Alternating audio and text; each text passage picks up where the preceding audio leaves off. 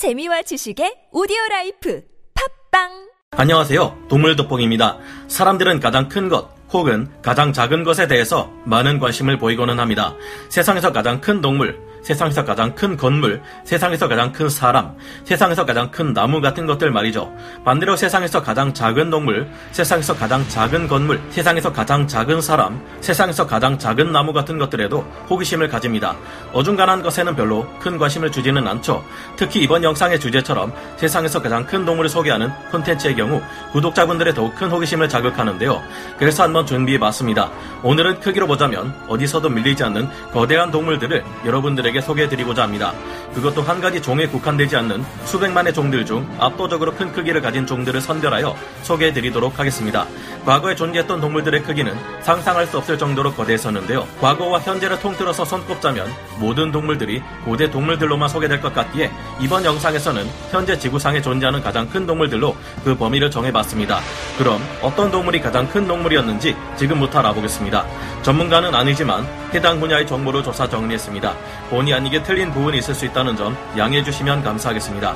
흰긴 수염고래, 현존하는 포유류 중 가장 큰 동물은 바로 대왕고래입니다. 흰긴 수염고래 혹은 흰 수염고래라고도 불리는데요. 성체는 23m에서 33m이며 몸무게는 80톤에서 190톤에 이른다고 합니다. 수명은 100년 이상이라고 하며 갓 태어난 새끼 고래도 약 7m에 달한다고 합니다. 우리 사람들의 경우 신생아는 4kg만 넘어도 우량아에 해당되는데요. 그래서 그런지 고래의 크기를 수치로 적어 놓기는 했지만 고래는 정말이지 어마어마한 덩치를 자랑하는 동물인 것 같습니다. 그리고 암컷이 수컷들보다 약간 더 큽니다. 서론에서 고대 동물은 제외하고 소개드린다고 했지만 이 흰긴 수염 고래만큼은 중생대의 공룡을 비롯한 고생물들을 모두 포함시키더라도 이 녀석을 능가할 크기를 가진 동물은 아직까지 발견되지 않았다고 합니다. 지금까지 발견된 개체 중 가장 큰 고래는 33.6m에 무게는 190톤이라는 기록을 갖고 있습니다. 저 역시 영상으로밖에 만나지 못했지만 정말 거대하고 아름답다는 표현이 딱 맞는 동물인 것 같습니다. 눈앞에서 한 번 보면 짜릿한 전율이 오지 않을까 싶은데요. 20세기 초까지는 그 수가 많았지만 일단 잡고 보자는 식의 마구잡이 고래잡이로 현재는 멸종 위기종으로 분류되고 있습니다.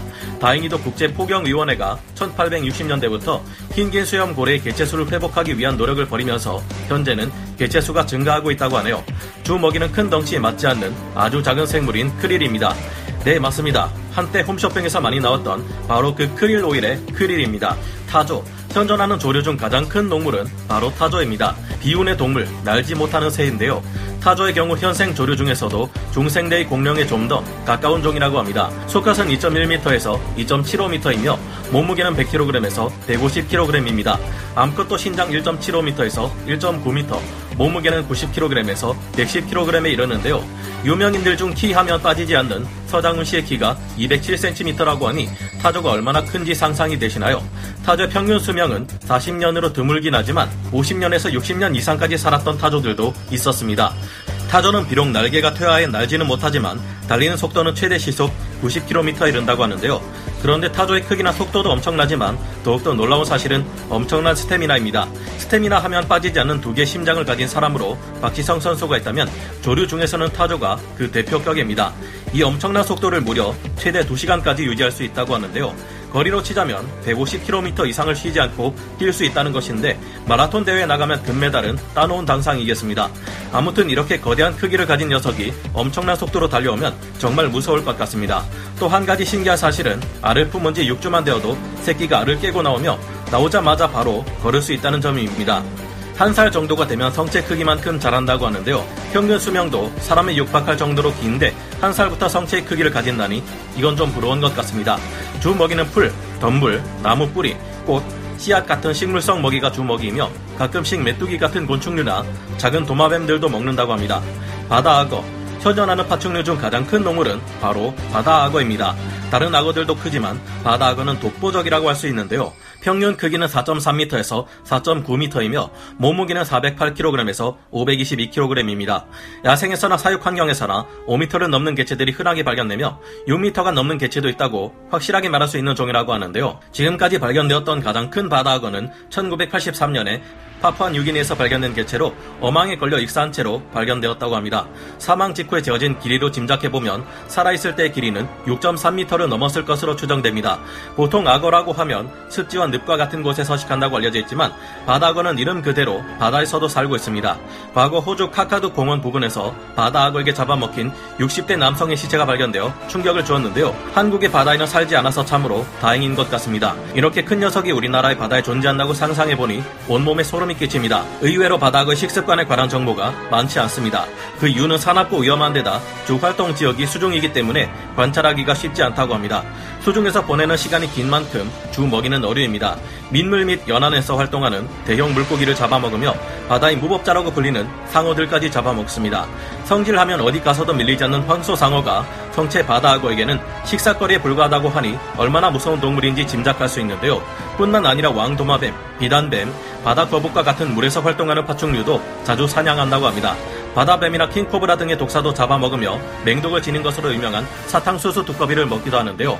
이런 사실들을 보면 독에 대한 내성이 존재한다는 것을 알 수 있습니다. 바다악어를 조사하면서 보니 그냥 눈에 닥치는 대로 다 잡아먹는 것 같습니다. 바다악어의 평균 수명은 70년으로 오래 살았던 녀석은 100살까지도 살았다고 합니다. 서식지가 겹치는 다른 대형 포식자가 드물기 때문에 천적은 거의 없다고 해도 무방합니다. 새끼와 성체일 때를 제외하고는 말이죠. 헤라클레스 장수풍뎅이 세계에서 가장 큰 장수풍뎅이이자 가장 긴 딱정벌레인 헤라클레스 장수풍뎅이입니다. 비슷한 크기로 타이탄 하늘소가 있습니다. 이름의 유래는 우리들이 알고 있는 바로 그 그리스 신화의 헤라클레스인데요. 이름에서도 풍기는 느낌처럼 매우 크고 강하다고 합니다. 공식 기네스 기록으로 181mm까지 자라며 엄청난 크기로 다른 종들을 압도합니다. 덩치가 커서 그런지 장수풍뎅이들 중에서는 수명이 제일 길다고 하는데요.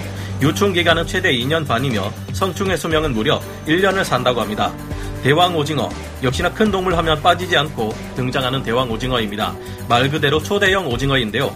몸 길이는 현재까지 측정된 가장 큰 암컷이 13m, 수컷은 10m로 암컷이 좀 더 크다고 합니다. 공식적으로 측정된 가장 큰 오징어류는 남극 하트 지느러미 오징어가 있는데요. 14m로 대왕 오징어보다 약간 더 컸습니다. 그런데 왜 대왕 오징어가 가장 큰 오징어에 속하냐고요? 그건 사는 장소가 심해 쪽이다 보니 그 생태나 종류, 생활 방식에 대해 자세하게 조사하기가 어렵기 때문입니다. 저 깊은 바닷속 어딘가에는 분명 공식적인 기록을 훨씬 뛰어넘는 크기의 대왕 오징어가 있을 것이라 추정하고 있는 것이죠. 또 한 가지 특이한 사실은 눈의 크기가 고래보다 크며 당연히 모든 동물들 중 가장 크다고 합니다. 아프리카 코끼리, 포유류 중 가장 큰 동물로 대왕고래를 소개해드렸는데요. 그래도 육지에 사는 동물들 중 빼놓고 가면 섭섭한 동물이 한 가지 있어서 마지막으로 소개해드리고자 합니다. 바로 아프리카 코끼리입니다. 몸길이 5.4m에서 7.5m, 몸무게는 3톤에서 8톤에 이릅니다. 그 커다란 크기에 걸맞게 일반적인 상황에서 아프리카 코끼리를 건드릴 동물은 존재하지 않는다고 봐야 합니다. 바다악어와 마찬가지로 새끼일 때를 제외하고는 위험에 처할 확률 자체가 존재하지 않습니다. 다만 바다악어와 달리 물이 생활하기 때문에 새끼일 때도 안전한 경우가 대부분일 겁니다. 보통 동물의 왕이라고 사자를 떠올리고는 하는데 사실 강함을 기준으로 놓고 보자면 코끼리야말로 진정한 동물의 왕이라고 할 수 있습니다. 성질머리라고 하면 빠지지 않는 하마들도 아프리카 코끼리가 나타나면 알아서 길을 비켜줄 정도라고 하니 얼마나 크고 무서운 동물인지 가늠하시리라 생각됩니다. 평균 수명은 60년에서 75년이며 현존하는 모든 지상 동물들 중에서는 가장 크며 다른 동물들과 비교 자체를 거부합니다. 이렇게나 오래 살 수 있는 큰 녀석이 다행스럽게도 초식 동물이기에 먼저 다른 동물들을 공격하는 경우는 없다고 봐야겠습니다. 임신을 하고 있거나 새끼를 끼고 있는 경우가 아니라면 말이죠. 이번 영상에서는 현재 지구상에 존재하는 가장 큰 동물들로 그 범위를 한정하여 동물들을 소개해봤습니다. 소개해드린 동물들 외에도 종을 놓고 보자면 정말 다양한 동물들이 있지만 그 동물들은 다음 기회를 통해 알려드리기로 하고요. 정말 작은 동물들 혹은 고대 동물들 중에는 어떤 것들이 가장 큰 크기를 자랑했는지를 알려드리는 시간도 한번 가져보도록 하겠습니다. 그럼 오늘 동물 돋보기 여기서 마치고요. 다음 시간에 다시 돌아오겠습니다. 감사합니다. 영상을 재밌게 보셨다면 구독, 좋아요, 알림 설정 부탁드리겠습니다.